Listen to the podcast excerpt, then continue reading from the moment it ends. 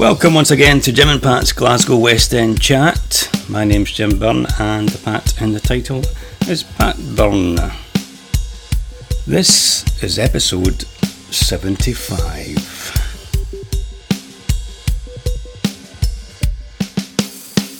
In this episode, Pat chats to Chilean stroke Canadian Mariella Villalobos, a freelance illustrator and a graduate from Glasgow School of Art where she graduated with a Masters of Design or Master of Design. Mariella talks to Pat about the inspiration behind her work, including Pinochet's coup in Chile and her love of seabirds. She highlights the difficulties students faced at GSA when the second fire occurred, and she also talks about the barriers that the UK's immigration policy has created for graduates wishing to remain and work in Scotland. Anyway, that's enough of me. Let's have a listen to Pat chatting to Mariella Villalobos.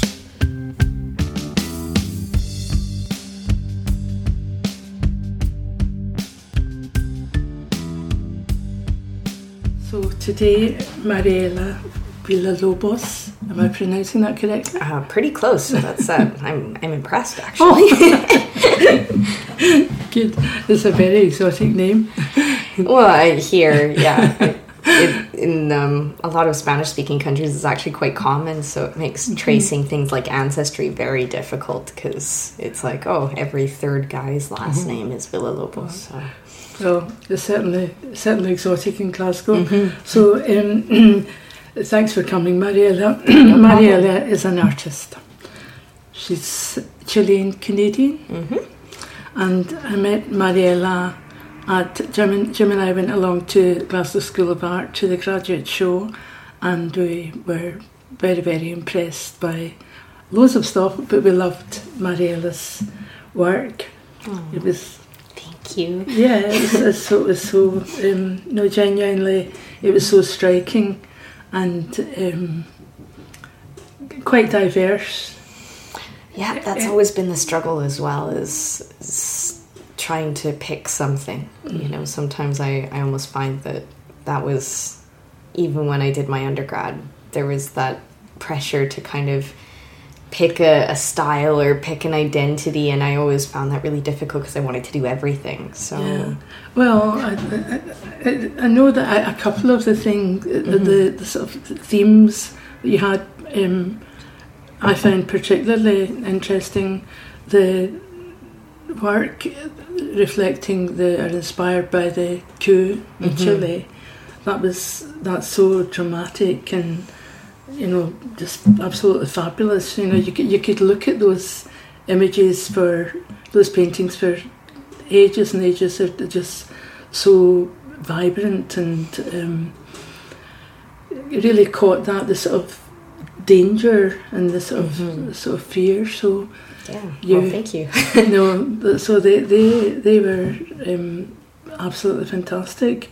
And that was a kind of personal, very personal to you, yes, wasn't it? Um, it was actually the project that prompted me to do the masters in the first place. Um, I think I gave you some of the back story mm-hmm. before, but just for anybody that's not familiar, um, my family went through those experiences, especially my dad, who I was very, very close with. Mm-hmm.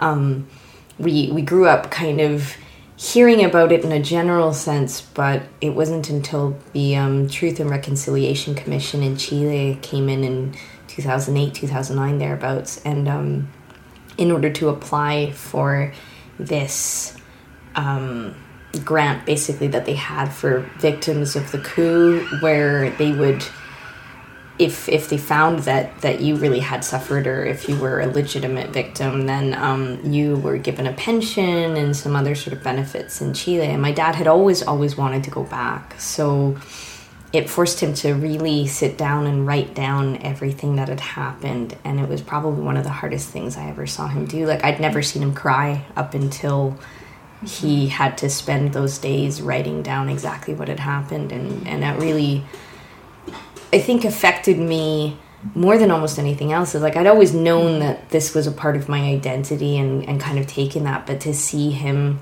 struggle with those memories Mm-hmm. on that level it, it always really felt important to me then that that story get told Mm-hmm. because when i finally read it it was you know it really really really affected me on a deep Mm-hmm. emotional level and then i after I'd finished my undergrad, I always sort of intended to do something with it, but other projects would get in the way, especially working as a professional illustrator. You tend to focus on whatever deadline is coming up next, and you let the personal projects slide until finally in 2016 he actually passed away.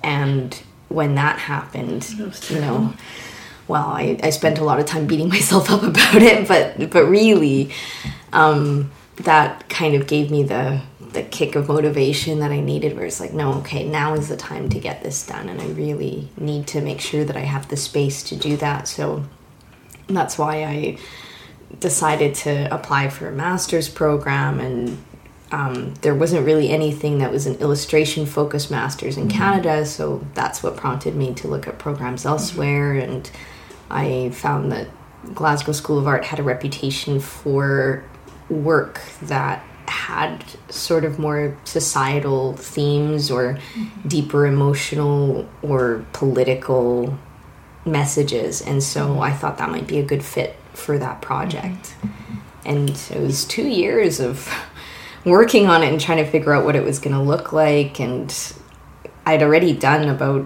oh, let's see, so that was 2009. So about almost, um, let's say, eight or nine years worth of research by the time My that I came to it. But, um, like, even in 2011, my dad and I went to Chile together and I did some um, research there. I visited the Truth and Reconciliation Museum that they have set up. It's a memory to human rights, and that was a really tough experience for him as well. I think. Yeah. By um, by the second floor, he was kind of done, and then the third floor, luckily, focused more on the arts and kind of the cultural um, movement before and the protests that came about and and that was a bit of a sigh of relief. So i i really felt it was important that i also touch on that.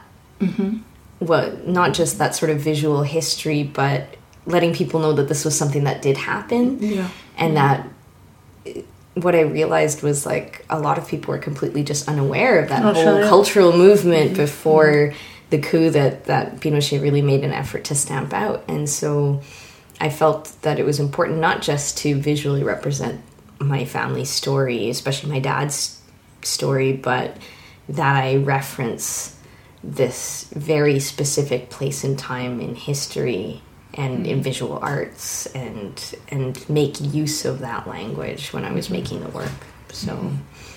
so yeah.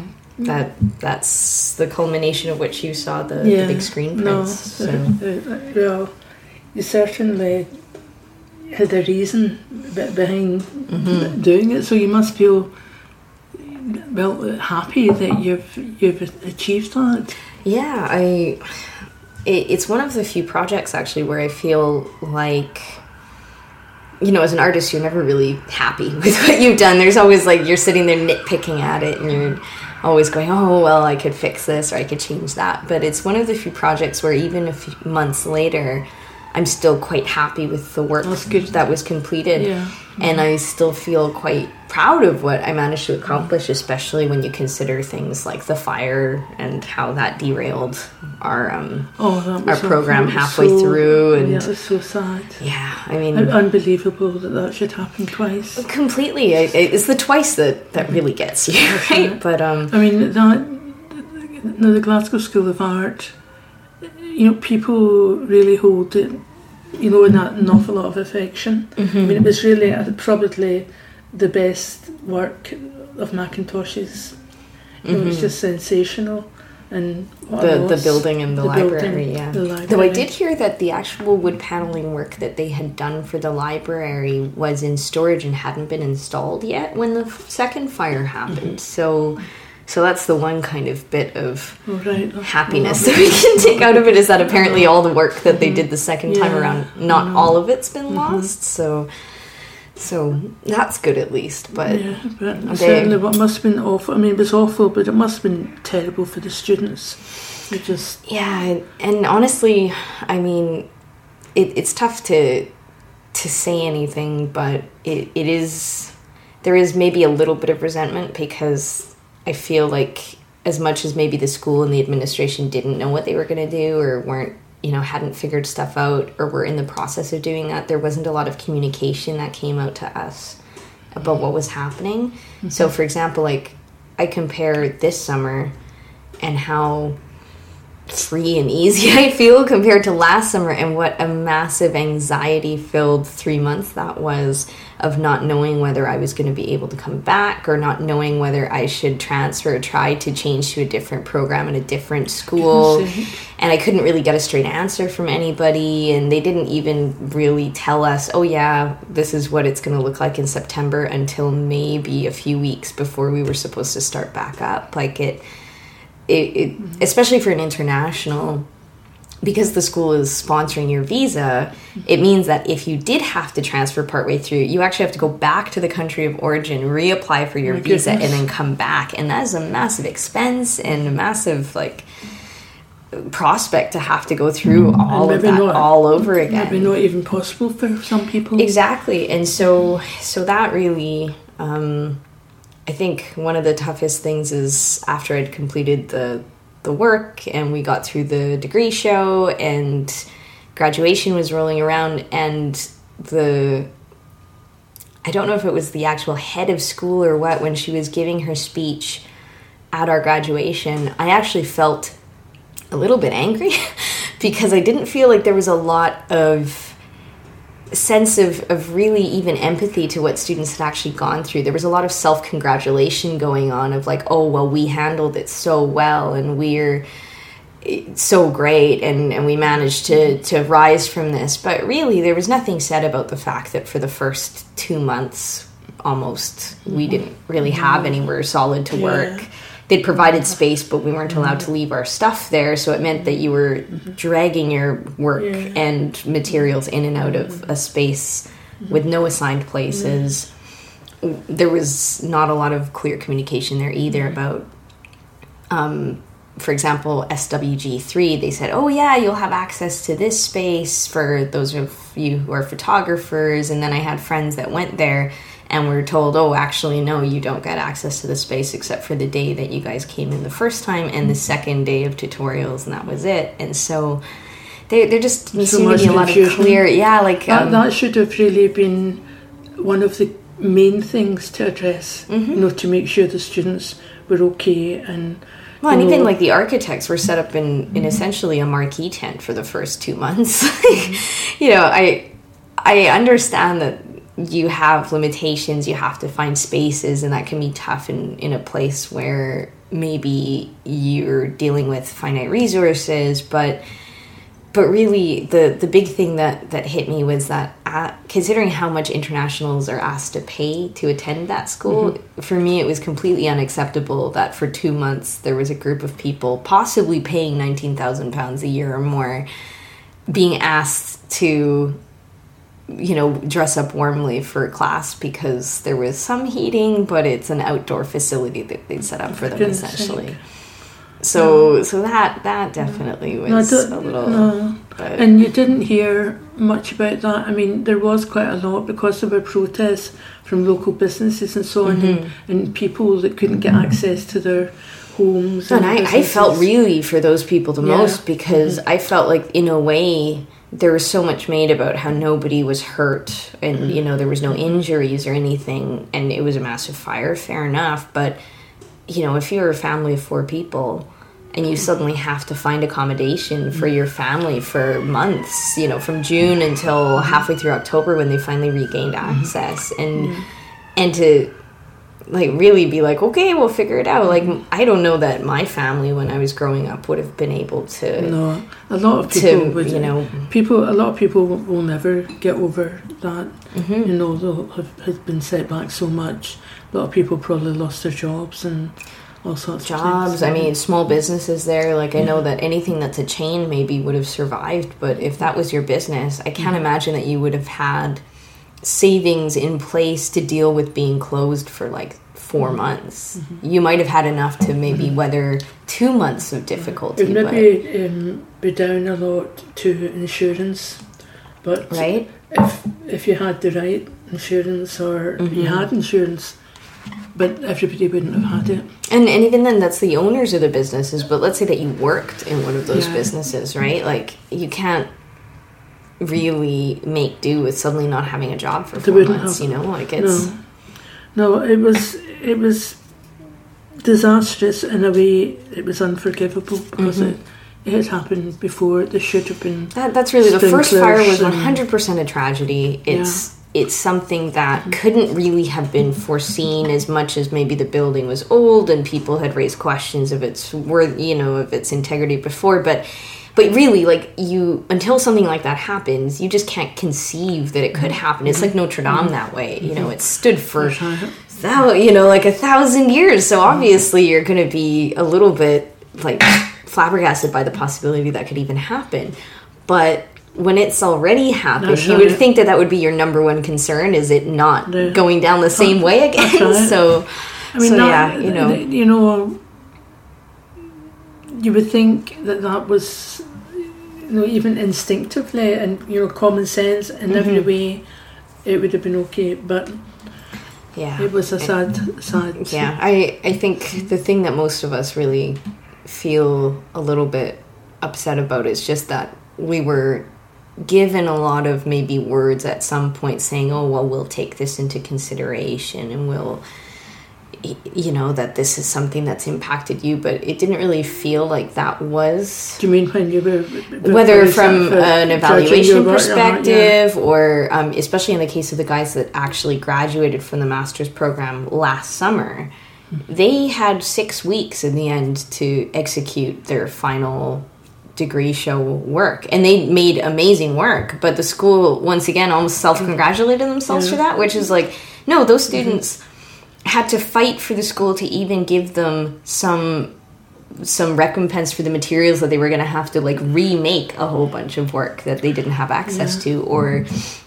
you know um there there didn't seem to be a lot of consideration for the fact that they missed so much actual time and all the facilities were closed but they weren't reimbursed for any of the tuition for the time that they didn't receive instruction access to facilities um, any studio space like any of the things that usually you expect your tuition is what you're paying for. So so yeah i i think i especially feel for those guys Yeah, because i knew a lot of them put, it's put a, a cloud over your experience. a bit just because i you know tying back to the work that i do that's always left you know my dad's experiences and political activism and everything has always been a really deep part of my identity is that when you're the child of a refugee or of a political firebrand that means that you have that in you. It's just part of you.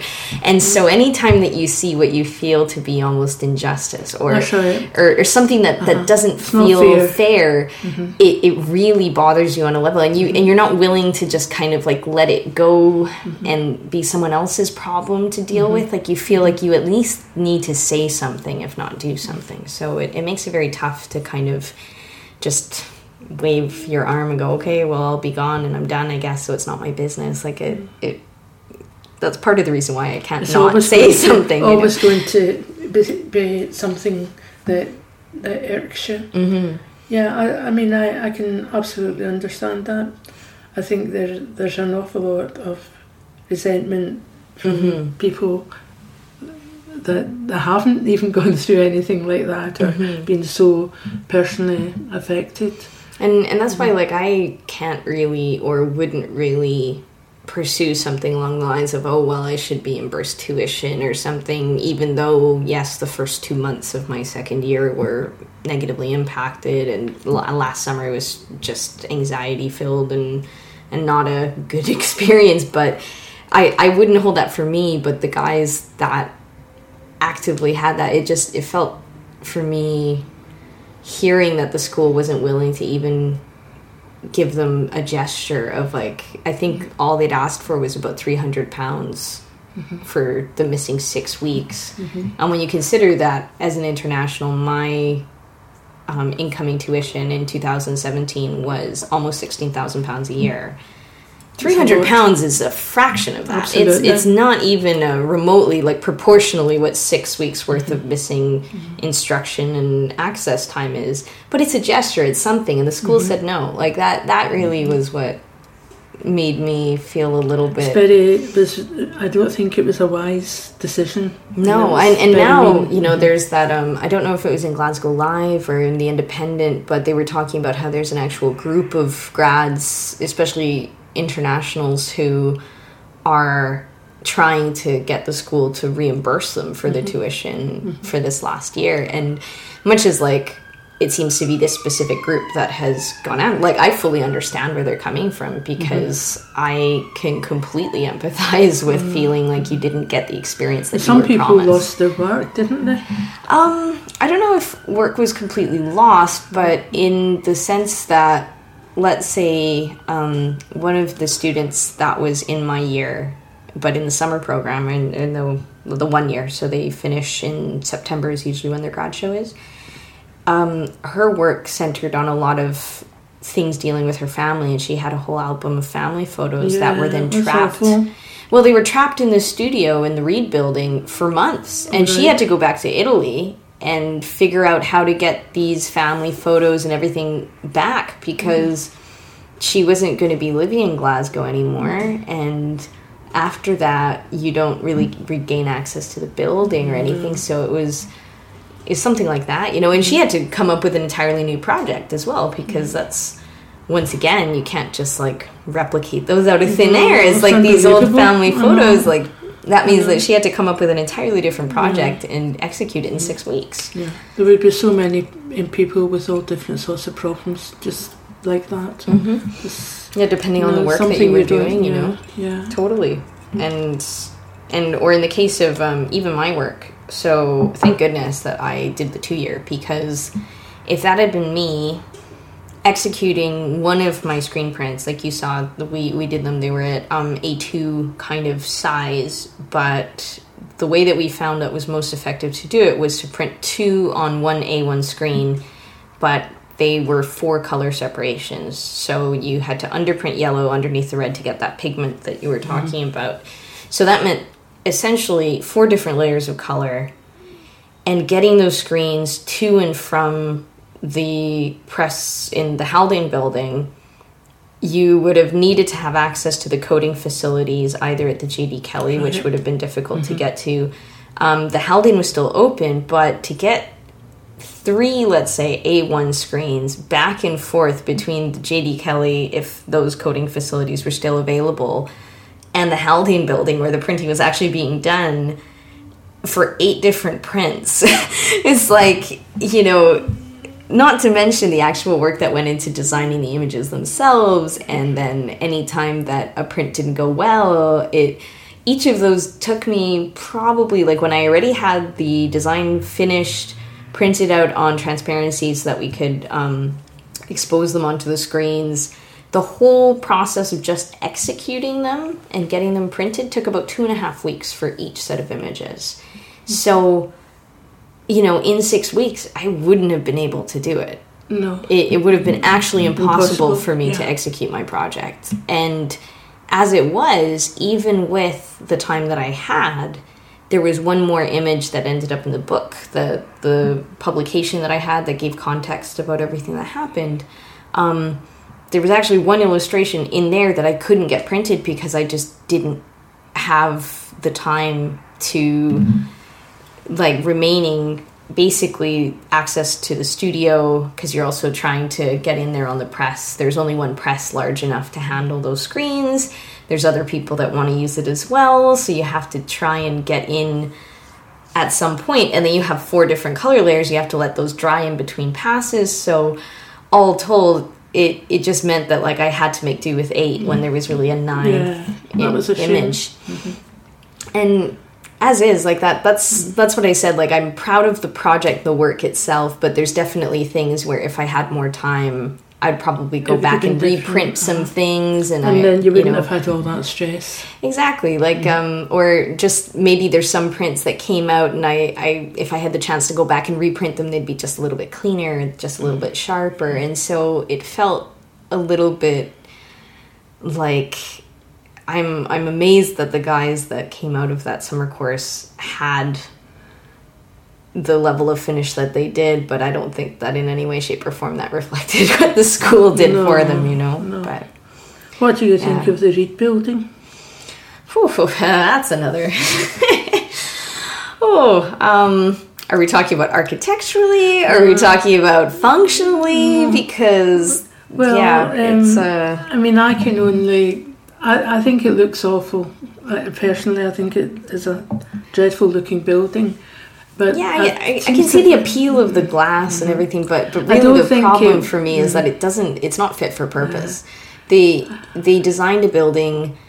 And you kind of get the feeling that there was a sort of architect personality that got to make all these decisions, but didn't really think about things like how sound is isolated in there. So you can hear people in other studios from entire floors away. Right. Um, so, for example, like there's those big empty cylinders in Mm-hmm. the building that are, I don't know what they're supposed to do, but they definitely carry sound from the basement all the way up to the fourth floor studios That's where we were.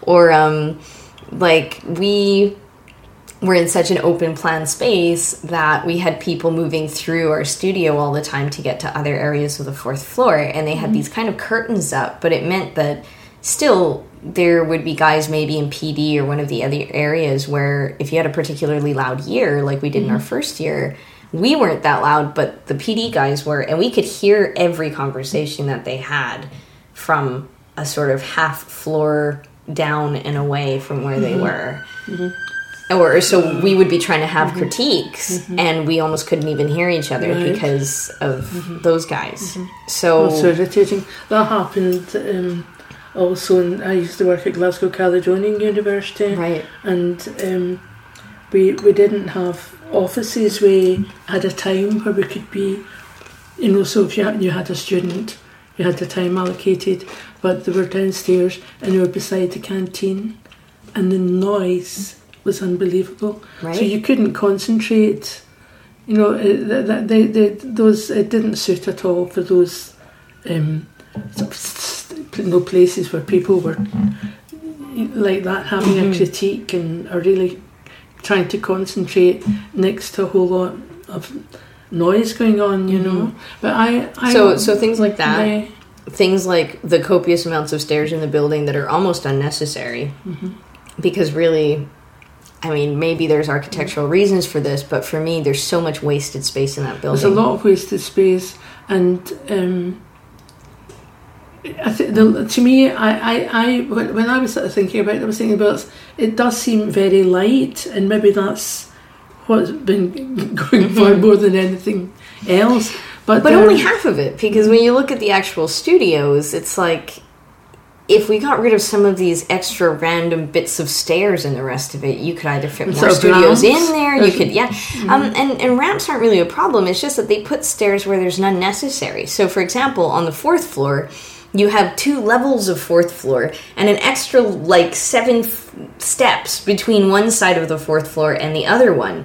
And it's pointless. Not to mention, if you were like mobility limited, that would mean that you would actually need it, it limits the way you can move around the building in a really sort of ableist way. Like, you know, forcing somebody to have to take a circuitous route to get somewhere and say, well, you can still get there is still being kind of a jerk when you're designing it as an It's take a architect. long- No, it's And not to mention the lifts took for freaking, you know, it was like five five minutes to get from like Tho- tho- those those know, lifts are awful. I mean, there's a big. They would have probably been better with maybe a couple of smaller lifts going that that faster. move, yeah oh no it was um and i remember it was actually our the weekend that we were supposed to be handing in all our stuff on the monday or tuesday following and the lift broke down and you know for most people they think oh we'll take the stairs let's flash back so. to my four giant A1 screens of each color separation. If I need to take the stairs carrying those, I'm actually running the risk of denting the screens and making them unusable for anyone else. Or if I'm carrying fragile work, like my, you know, we were talking about the other projects and the fact that there was a lot of variety in what I made. Mm-hmm. I had that project of the painted eggshells. Mm-hmm. You know, I drop those and there goes months of work as well. Like mm-hmm. it's there's but- there's and also reasons why your- you need to take a your lift. own your own physical ability as well. as to- well you know and, and i'm just saying from from people that might not be thinking from a kind of inclusive mental kind of place sometimes it, it's just even for an able-bodied person the lift is the is really kind of very necessary. Yeah. so the fact that they were just kind of like oh it's just broken for an entire weekend right before all your hand-ins was like Well, I had never been in the lift before until this year because my, my hips bothered me, Mm-hmm. and I guess we, we always just walked up the long ambly yeah. yeah, but um, we thought it was broken Because of how slow it was. Well, nothing was happening. You know, you sort Yeah. of got in and you thought, oh, "Gosh, is not." Yeah, no, and and taking that, you know, every time that you needed to cart stuff up and down, like especially we were on the fourth floor. That's where our studios were located. So in order to be able to get big or awkward things from the fourth floor to the first floor, mm-hmm. it there there were other sort of weird decisions as well. So, for example, the double doors leading into the lift space. Once again, let's say you're a wheelchair user those double doors are incredibly awkward. There's nothing that there's no auto button where you can press for those doors to open on their own. So it means that for you to get to the lift that enables you to even navigate this building, you have to try and get through these awkward doors that like anytime that we had a cart for example to try and wheel things down to the basement um, that the basement is where the exposing suite was for um, the screens. It it meant that anything with wheels, you effectively still have to navigate these weird sort of like it, one door is like three quarters and the other one is like the remaining quarter, and and so you know you have to have a second person to navigate those. They're probably going to have to eventually um, fix that. Well, it, it, the you know mm-hmm. anywhere else would have just put in a, a button for Yeah.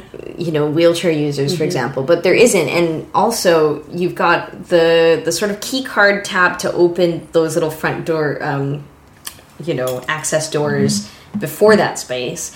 Then you have to tab in literally it's like there's one key card here and then five feet from it. There's another key card reader on the wall that then allows these other doors to physically open but there's nothing that lets you open them automatically. So that someone that has difficulty moving or uh, you know a cart or something can actually be wheeled through them. So it's just I like could, I don't know if I could figure that out. I, I probably would never get in. right. And that's how it felt. Was kind of um and ironically here's where the fire was weirdly convenient in some ways was that when the front of the Reid building was inaccessible they bowed finally to necessity and allowed us to use those back doors which actually make way more sense for moving around the building because you come in the back doors, you don't have to deal with that silly gate I was talking about. You'd still badge in, and then the lift is right there. Mm-hmm. So when I was bringing screens from the Haldane building, for example, there's a ramp access right through the the back uh, alley, and then you would wheel the screens right there and take them straight down to where you needed to take them. As soon as they opened the front doors of the Reid, they shut that access completely. It said, "Nope, no one can come in." Um, you know, making it that much more difficult to get in the building. And now to get those screens in, you have to wheel them all the way through the alley to the other end of the building and all the way around to the front and then go through the front and then all the way through the same building you just looped inside to get to those little silly doors I was talking about to get to the lift to go downstairs. So I guess I don't know. There's a sort of problem solving part of my um, brain that's very no, frustrated by no, inefficiencies no, like this. lot, You know, a, a lot of um, wasted time.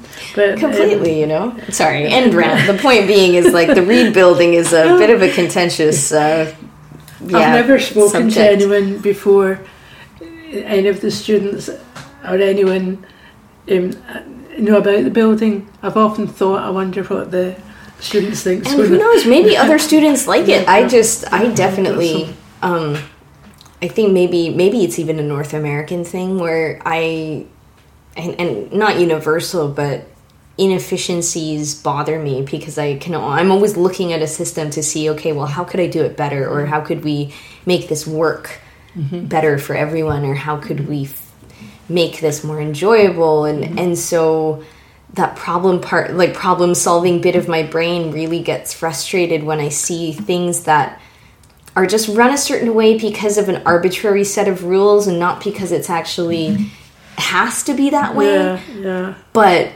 there's this sense of resent or like resistance to changing it just because well this is how we do it. Like I, i've I, I find that very difficult to reconcile you know? It's Certainly um, hell of it irritating. Oh definitely One of the things that I'd um, mentioned to you when we met at the art school Mm-hmm. that um, was the film, The Nae Pasaran. yes I mean, I, I, when that was last year in the GFT, that was the opening. Mm-hmm. they've shown it a few film. times yeah They've shown it. It's been it's been on different places too. Mm-hmm. Um, some free events, but I couldn't. Um, I couldn't understand at first. I thought it's strange having a documentary, you know, with such a. But that film, I just, I, I, I, ju- I absolutely loved it. But I mm-hmm. cried the whole way through it. It was so moving, and um, it was something so remarkable mm-hmm. that those men at the Rolls Royce, mm-hmm. you know, were so. Um, well principled is the word it. Yeah. so so much solidarity Mm-hmm. behind what that they were not going to um, help this you know attack on the on the people in, in Chile.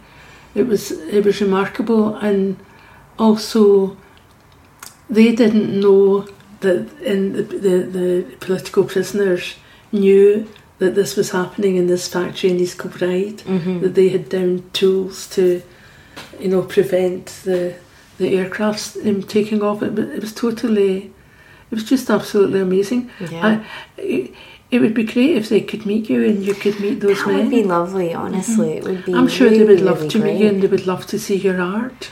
Yeah, I mean, Mm-hmm. I, I mean, I'll show it to anyone, but uh, but definitely, it would be really, really great if if I could get in touch with them somehow. It would be just- good to have an event where the film was showing and where you had, a, you know, a, an exhibition. Yeah, I mean, sign me up for sure. I'd, I'd be more than happy. No, that, that would just fit so Mm-hmm. fit so well, and and and you could maybe say something, you know, about your dad and about your own. yeah, I mean, always happy to talk about the fact that I'm here, right? But um, no, it, it would be really, really great. Like I um, definitely, I wasn't able to catch the film at the at the uh, gala, but I did manage to see it when it showed um, a few more times at the GFT. I managed Yeah. to catch it on one of those repeat showings. Did you enjoy it? And yeah, no, I, I really, really liked it. I especially, I think sometimes what's tough is in the course of the research that I was doing, I have seen quite a few mm-hmm. films that deal with the subject of the coup. One's made by Chilean filmmakers, one's made by other filmmakers, but the what was nice was seeing first off the focus on on a different kind of aspect of what was going on and and the solidarity like you mm-hmm. said was just really lovely to see because mm-hmm. I think sometimes it, it can almost especially with a subject this heavy it, you can almost feel crushed under the weight of it and so it was kind of a pleasure actually to do some research that that wasn't you know just sad or, there was or really sort of difficult uplifting, to exactly Mm-hmm. side to that for sure. no, for sure. Yeah. So so it was really a pleasure to watch that film. Mm-hmm. And I was actually quite frustrated for a while because the screen the um gala was sold out, so that's why I mm-hmm. couldn't make it to mm-hmm. that one. And then the next few times that they showed it, they kept showing it times where I was either away somewhere or where I had to work, you know, something where I just mm-hmm. wasn't able to catch the film and it felt almost like this it, like come on guys really like i'm the one person in the city that really really really really wants to see this film but but yeah it um it was when i finally got to see it it, it definitely rewarded all those Yeah. expectations No, it was it was um, remarkable. I mean, I think it will be shown over and over. i It's hope really so a- i really really do Remarkable. Um, because that's a i think the difficulty sometimes is that when when when you have a subject like this that people will make a piece of art or a film or something and and it will have its little bit of time and attention and then after that people lose interest and then mm-hmm. stop. And i mm-hmm. think it would be great if that didn't happen with mm-hmm. this film. And similarly with the work that i'm doing if i have to kind of keep reminding myself to keep on it as well. Because yes i have completed it but it, that shouldn't just mean that I put it in a drawer somewhere and then No. that's it. You know, it it really would be great to continue to show Yeah. it. Or um, absolutely. So, or so I actually am chatting with um, I have a cousin who's a journalist in Chile, which Mm-hmm. is quite helpful for the purposes of finding avenues for the work and the project in Chile, which Oh, is yeah, the original be- environment. yeah, yeah. so we're talking at least about she she has somebody that she knows at the Ministry of Culture that ideally, even if they don't publish or, or anything, but if I could submit a copy of the project, especially the screen prints, to them just for archival purposes to add to the kind of Chilean, Yeah. uh, as they call it, the patrimonio chileno, which is like the the civic history of the country. That would be great. I, you know, yeah. I I'm okay with that. Like that. Oh, that's enough for me. remarkable. But but she's actually gone a little bit further. Um, when I finally got the the digital copy of the book as it is right now up on my website, she read through it and she really, really, really was excited enough by the content that she's trying to see if there'd be anybody Mm-hmm. interested in editing and publishing it in Chile. So that would be really, really great to to see it That'd kind of fabulous. take on. So your website is House of Wolves, is that right? Uh, Town of Wolves, Town, yeah. Town it's of um, Wolves. Sorry. Pr- No, no, no. I, I anglicized the meaning of my last name Yeah, kind of in a uh-huh. very clumsy way, just because asking someone to spell Villalobos is kind of mean a little bit. But Town of Wolves Yeah. is, is quite dramatic, isn't it? The- Yeah, I sort of- I think it's one of those where I always joked that if I married someone, they'd have to have a cooler last name than me for me to take their last name as opposed to mine. So yeah. so yeah, I uh, definitely. It, I figured that was more memorable as well than just putting my last name in, in a search bar somewhere and people are like, "How many L's? How many O's? I can't No, remember." no, it's a, it was a good idea. It, was, Mm-hmm. it, sounds, good. So the other um, work that you that I really liked were the birds. Mhm. So what what is your your interest in the, the painting the birds? Well, um, like I said, the the whole project came about from. I think sometimes you just don't realize you have these weird drawing obsessions, and I never really thought of myself as someone that loved birds, but I found that I actually do quite enjoy drawing and painting them.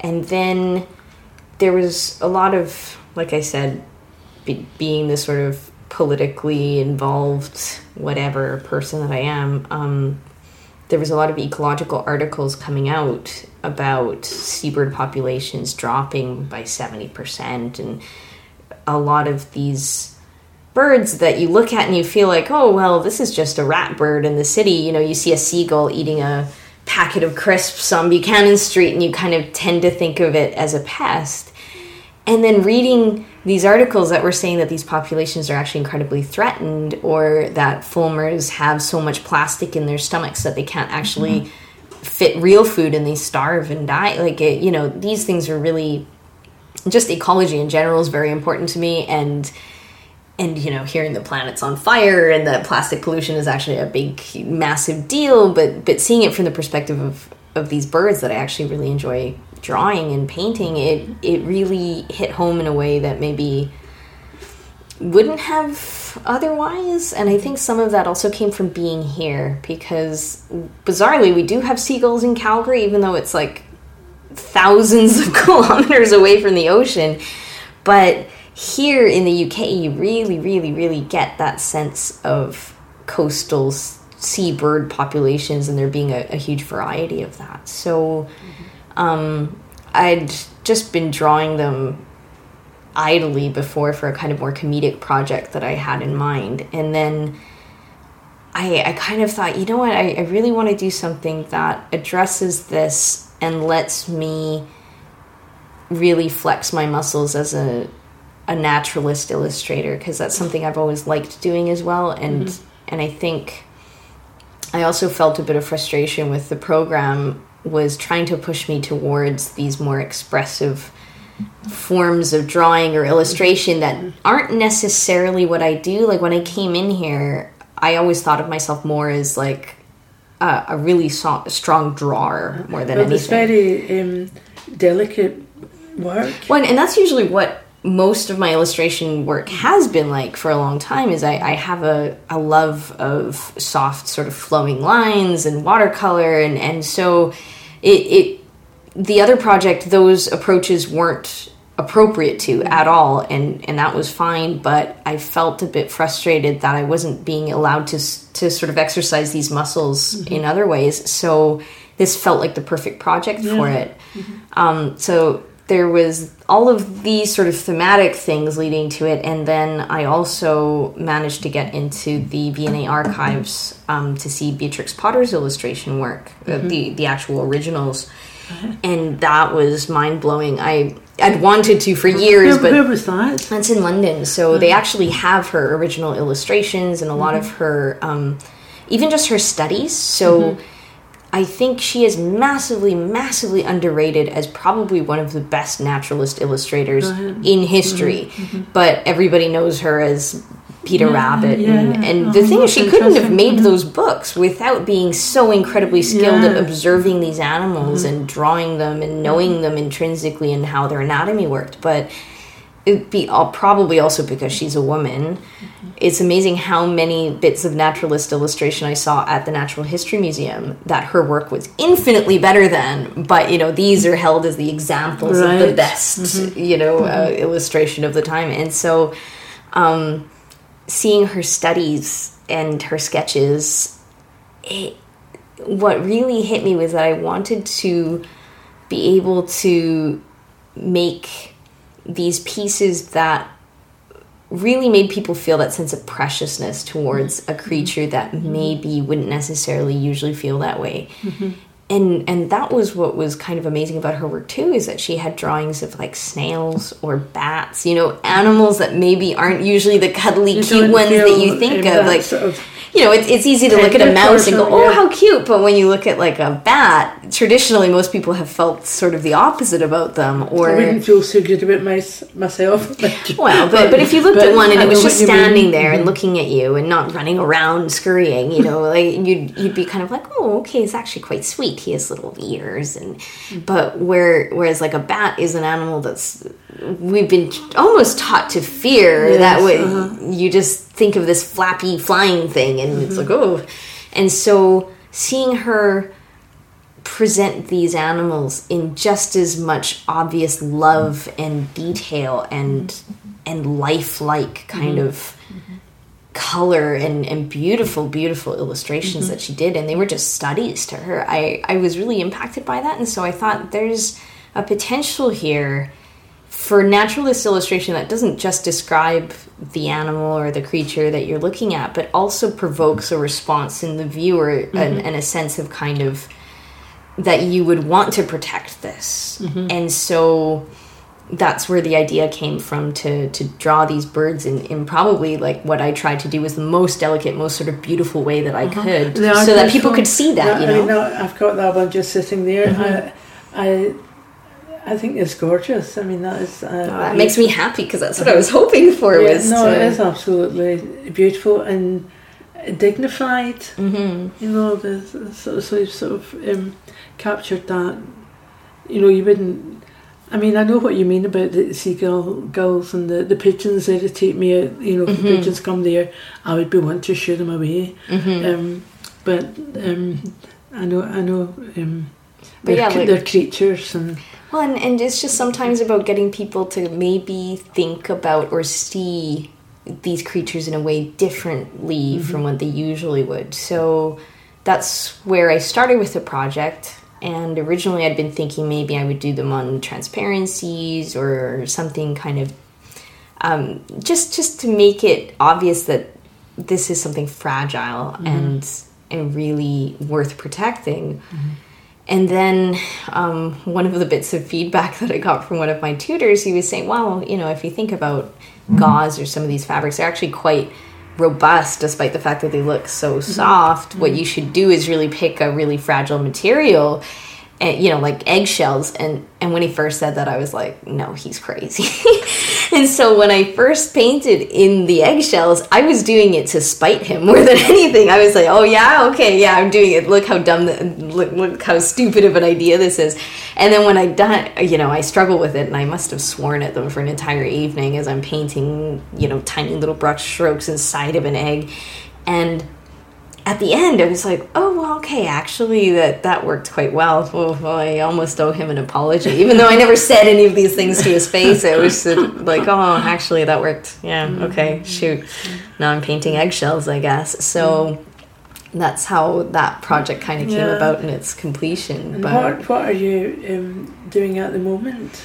Um, some of it has been just trying to figure out what the next steps for living situation is, just because my visa ends at the end of October, so I've had to focus a little bit more on just practical concerns. Mm-hmm. So first was looking at any and all possibilities of changing that visa type to something else, and then when it became evident, probably in the last couple of months, that that wasn't going to happen, trying to figure out, you know, what what comes next. So would you want? As, would you ideally want to stay in Scotland? It would have been lovely because there's some sort of possibilities and network elements that I really could have capitalized on if I mm-hmm. knew that I could stay here. Mm-hmm. So, for example, there's um, one of my tutors back at the art school for one of the the electives that I took. We actually got along quite well, and he had me come in as a guest tutor um, for that elective in the second year because I did it in the 1st mm-hmm. year and I did quite well. Yeah, and it was great. And and David and I get along like a house on fire, really. And it would have been great. You know, he was asking, well, what's your plans in September because we're running the elective again, and it would be great if we could get you to come in again and that would be wonderful to do, mm-hmm. but once again, it's like the the whole visa situation. So, would you have to have a job earning a certain amount? Yeah. So the visa requirements are that you have to be essentially hired by a company. Is kind of the big part of it. It's very difficult to do it as a freelancer, for example. So you have to be hired by someone that's willing to sponsor you for a visa. They have to have a license, basically, or a, a specific thing that they apply to the government for to sponsor applicants then they have to promise to pay you above a certain amount depending on what your job is. So for arts based things, it appears to be it has to be above twenty two thousand pounds a year, which not mer- not many junior positions outside of London will pay. And then following that, the company themselves have to be able to show that they made this job available to the general UK market for a month and then weren't able to fill that position with a local applicant and that's why they're hiring you. So there's a whole bunch of sort of different conditions. But what I figured out what I figured out was really it's more just that it's meant to make it easy for international companies to move somebody that they particularly need into a role in in that particular country but it's not meant for you just looking and finding a job. It, it's really difficult it's to find very, that. um, it's it's really so stupid because Scotland so much needs to build this population and you've got all these people um, you know like yourself you know talented with qualifications mm-hmm. and opportunities and they're just getting turfed out basically you know it's yeah it's, it's frustrating for sure because because mm-hmm. i would love to stay i mean my boyfriend's from here um it it would be really really great to be able to kind of keep that momentum that i mm-hmm. felt mm-hmm. upon ending the program as well but but yeah it's um i i never more so than now see how Scotland isn't necessarily the rest of the UK, but the rules of the rest of the UK are applied to it as Absolutely. if it was. Yeah, yeah. They don't. They don't suit at all. You know, they just don't. Um, they don't suit. I think as well. There's just a different psyche mm-hmm. in Scotland. You know, there's. Um, well, like I've never made, been made to feel like unwelcome here. You know, maybe the first six months I just felt stupid a lot of the time, but that wasn't that wasn't because people were making me feel stupid. It's just I felt stupid because someone had asked me to do something and I had to turn it around in my brain about three or four different ways before I understood what they were getting at. But you know that that's not on general. Like people were very friendly and very mm-hmm. welcoming, so mm-hmm. it it is sort of frustrating to feel that people are that way, but the the sort of infrastructure that you're dealing with is devoid of that entirely. It's terrible. It's really, it, it, it's, it's, it's, everything's going, it's, it's so, so stupid. Mm-hmm. You know, the very people you, you should be wanting to attract Mm-hmm. are, it's impossible for them to stay. I, I mean, I've or, or the there there's there's some possibilities. For example there's a visa that used to be called the graduate entrepreneur but it's called something different now. And it's very much once again made for people that want to start a business. But that doesn't necessarily fit every situation either. And even then within that you have to be you have to have your business plan rubber stamped by mm-hmm. one of these mm-hmm. organizations that they uh, recognize mm-hmm. And most of those organizations don't actually take external applicants. So mm-hmm. you have to either have graduated from one of these schools and then they will endorse your business plan or you have to kind of know somebody that happens to be one of these people that can kind of get you in. And there's a weird sort of nepotism to that that's mm-hmm. really frustrating Yeah. you know? But and then if you got a, another job, you know, that what not to do with what you're actually wanting to do, you're not going to have time to Mm-hmm. Exactly. to do what you're you're able and you, and you kind of do. have to because like if you don't have a massive startup capital pot which most people coming out of their uh, masters or you know phds i can't imagine that they actually have much money left like i'm pretty broke to be honest so it you know you have to take some sort of side gig. There's just no other way to do it really. Mm-hmm. And so there doesn't seem to be a lot of real consideration for what something like this requires. Like mm-hmm. you know i have a ton of really i like like i said almost any idea that i would like to follow through on it's not enough for it to just be creative work. I'd like it to also better the world in some way whether that's speaking up for marginalized groups or whether that's speaking up for ecology and for things like the you know extinction rebellion or any of these eh, these are causes that i really believe in. It would be great to put my work towards that but admittedly you know there's no money in that so you kind of have to be able to subsidize or live somehow. But there, is there any chance that you could get a job in London?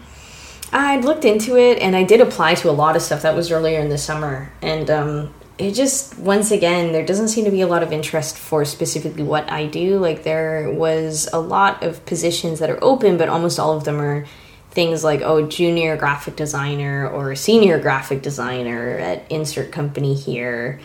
Um, or uh, especially illustration jobs, almost all of them seem to be tied to the game industry. And much as that's actually um, my undergrad, I majored in character design, but almost all of these jobs, they don't want you to just be a character designer anymore. They want you to be able to do everything. So they want you to already have experience making games in a commercial studio for minimum five years. And then they want you to be able to not just design the characters but also model them and also have 3D modeling experience and to be able to use five or six different 3D modeling software packages and to also you know be able to create assets for their other it, it's like basically they just want to hire one person where it was previously five jobs. They mm-hmm. they want like a swiss army knife basically. Mm-hmm. And as much as I've gained some of those skills, like I wouldn't necessarily say that they're where I'm best at. So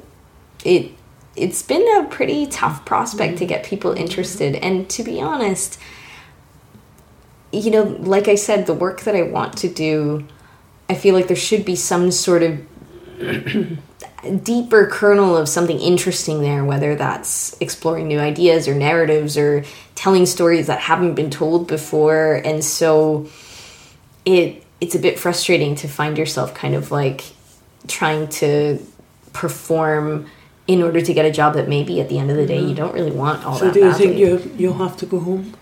yeah, at this point it's looking like that's what's going to happen. So what I would you go back to Calgary? for now at least um, i do still have my family there my mom and my brother and i think it wouldn't be a bad thing to be able to go and help my mom out at least for a bit um, you know she's ever since my dad passed away as well. Like she has friends and everything, but I think it would be nice to at least be there for the next few months. And then what I've actually been looking into was um, I can't get a youth mobility visa to the UK because I'm 31 and the cutoff is the age of 30.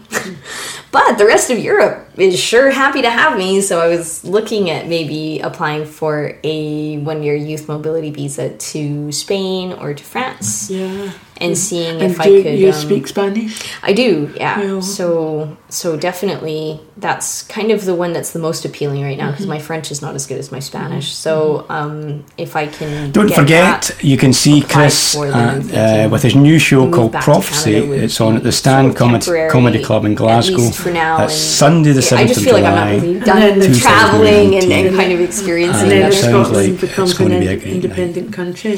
Hey, you know, and, come and at least like I can always visit is the big Mm-hmm. thing. Um, I think some of the much as I love Canada as Mm-hmm. a country, there's a lot to love. And I didn't leave because I hated it by Mm-hmm. any stretch. Um, my dad did, but that's a different story. Uh, something that I will mention as a side thing is I think sometimes people don't recognize, and this is important in general, is that political refugees don't leave their countries because they want to. Exactly. they leave because they have to Yeah. because it's a choice between that or death or that or torture or that or like starvation. And so you're not leaving a country you hate. Mm-hmm. You're not looking for opportunities. you're you're not an economic migrant. That's a very different thing. And i think people really need to understand that difference because in the case of my dad i think a lot of people would then expect that the country that you come to you're going to love them because you took them. And for some refugees that's true. But in the case of my dad he loved chile so much that it was almost anathema to be anywhere else, especially when he knew that all of these terrible things were going on in the country that he loved and that he always dreamt about going back. Mm-hmm.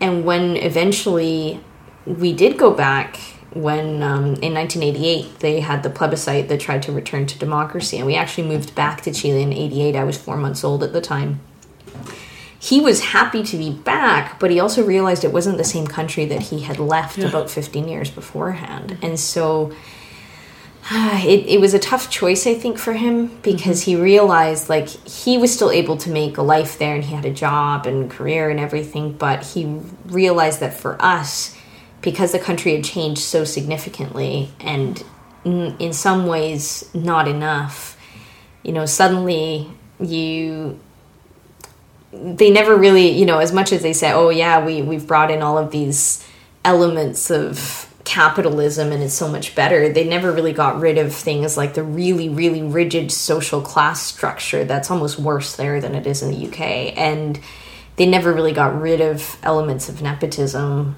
and who do you know and what your family name is. And so he realized that for our futures it was better to go back to Canada because at mm-hmm. least there there was a lot more opportunity mm-hmm. for us mm-hmm. growing up. And so he made the really difficult decision to go back. But you know, he that was never for him, it was always for us. And In I think- Canada, um, it's a different attitude. They're sort of um, proud of their multicultural.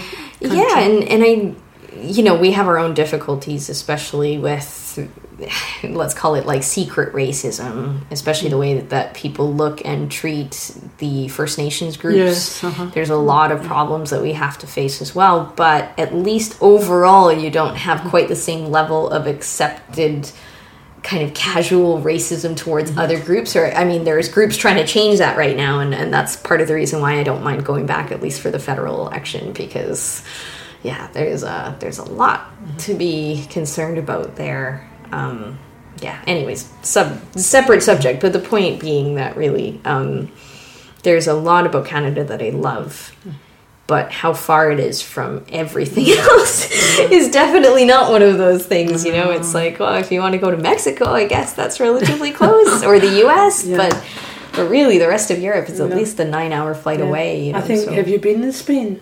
Oh yeah, mm-hmm. yeah. No, I've um, I have a friend that I met in my undergrad that she, when I finished my degree, she was finishing up hers, and she lived in Barcelona at the time. So she was from Valencia originally, and that was the first opportunity I had where I traveled alone, and the first time I came to Europe, and I fell in love with Barcelona. Yeah, it was just gorgeous. a beautiful city. I mean, Art Nouveau everywhere. Mm-hmm. wonderful. Art Nouveau is like my my bread and butter, anyways, and so it was. I that's where I really got the travel bug as well, Mm-hmm. and I think without that trip, I wouldn't have then been brave enough to do what I did eventually of, of moving away from everyone to a city I didn't know anybody in mm-hmm. and embarking on the whole um, experience that I did in the last two mm-hmm. years. But but definitely, like Spain has a mm-hmm. special soft spot just because I've probably been there more than any other country than Canada and And then you've got the language.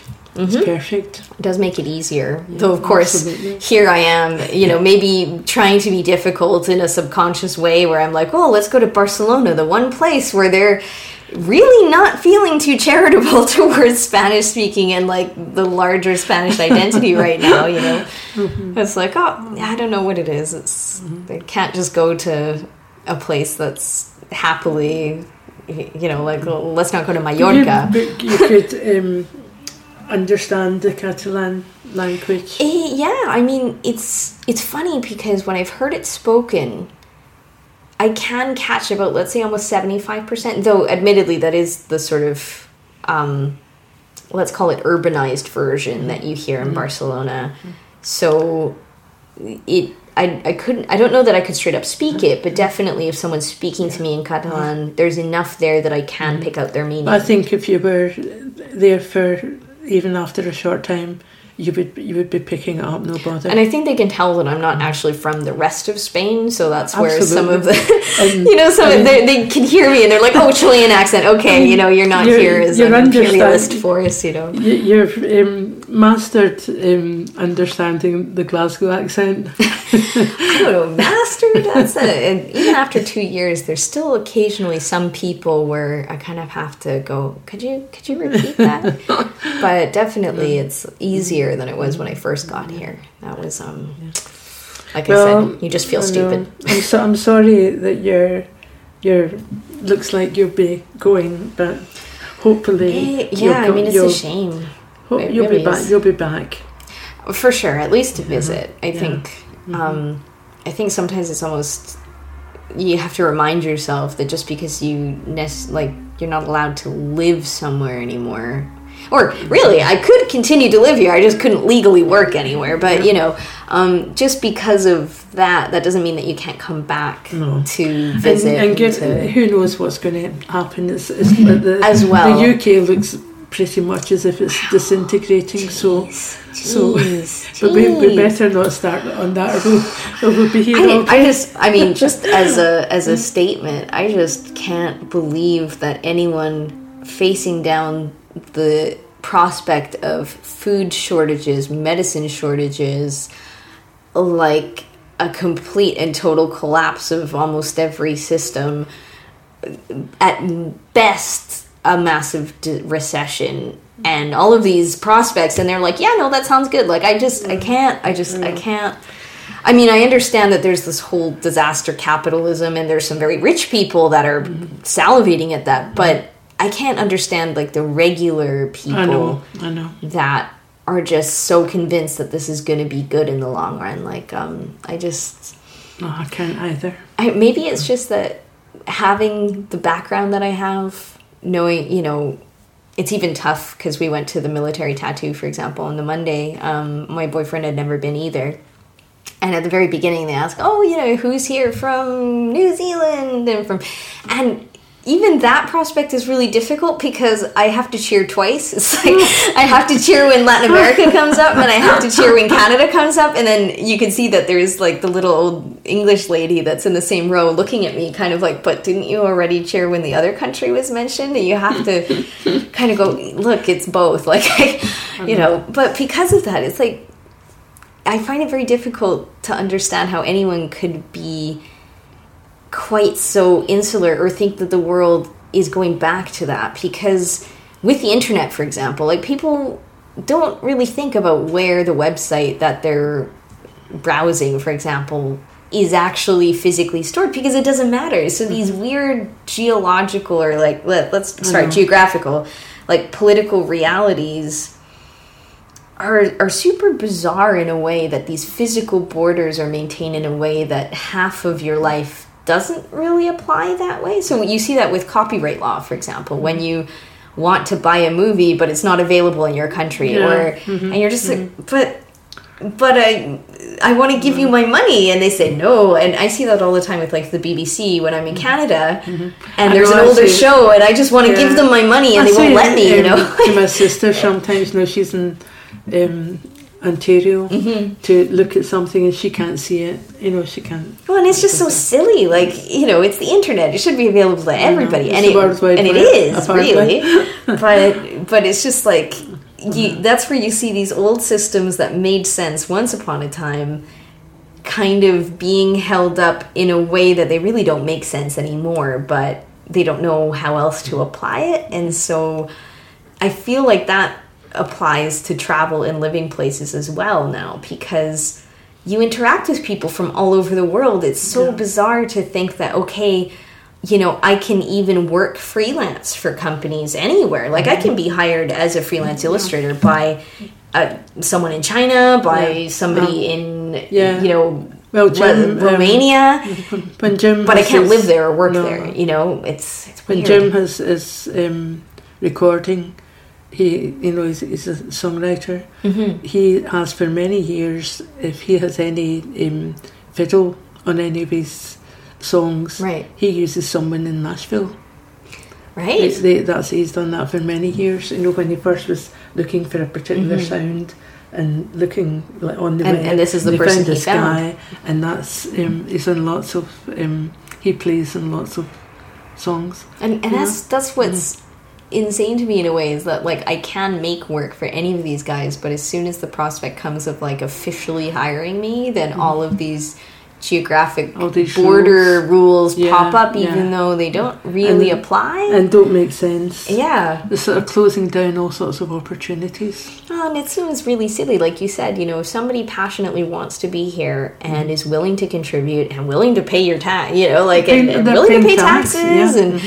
and and totally cool, why make it so difficult for them to do that? I think uh, I think a, lot of it's racism, and which is silly too. I mean, admittedly, yes, I, I am not remotely white when it comes to, let's say, my cultural history, but to look at me, nobody would know that just by looking at me. So it's just, and being, you know, carrying a Canadian passport, it's still kind of funny that you can have a Commonwealth country that's still th- these limitations in in in um let's let's say like mobility exists. it's, well, I mean, we still have the queen on the money for goodness sake, right? Like she's still our head of state officially. So I don't understand, like especially between Canada and the UK and New Zealand and Australia, like why there is quite the same level of rigid border maintaining because you know here you have the monarchy is is head of all of these countries like why why can't it just be that anywhere where the queen's on the money you can then go there and work? Mm-hmm. Or I like that they can come money, here uh, I, th- I think the probably Caribbean falls into those categories as well. right. Lots of places. yeah i mean my, my just- mom grew up in mm-hmm. barbados and that's half of the british culture that i grew up with. Like i grew up with enid blyton and all of these sort of like mm-hmm. old school Brit culture, literature, and children's literature, and it was because she grew up in Barbados, and that was a British colony. Anyway, I'm sure you'll do fine. Well, you know, life has a way of So, working out one yeah, way or another. I'm sure you'll so- be fine, and I hope you'll be back. But Yeah, it would be lovely to so come back. we've covered so much, and that's so so interesting. Yeah, I mean, feel free to Thanks. to cull whatever you need no, to that cull. was absolutely fantastic. Thanks very much for coming along, Mariana. Of course, thank you so much for having and me. good luck with everything. I'm sorry thank you. that you're going to have to go. Thanks, Mariella, and thanks, Pat. Another fascinating chat there, highlighting, for me anyway, the uh, absolutely ridiculous idea that students coming over here, hugely talented, lots to offer, they want to stay here, and we've got this absolutely ridiculous policy coming from Westminster that's making that difficult. Making that difficult for the students themselves and making it difficult for Scottish uh, Scottish economy and Scottish culture. These folk coming over here and they would add an immense amount uh, to our country. So for me, that is one of the one of the things I found particularly interesting. Anyway, I'll catch you the next time. I hope you enjoyed that. Bye for now.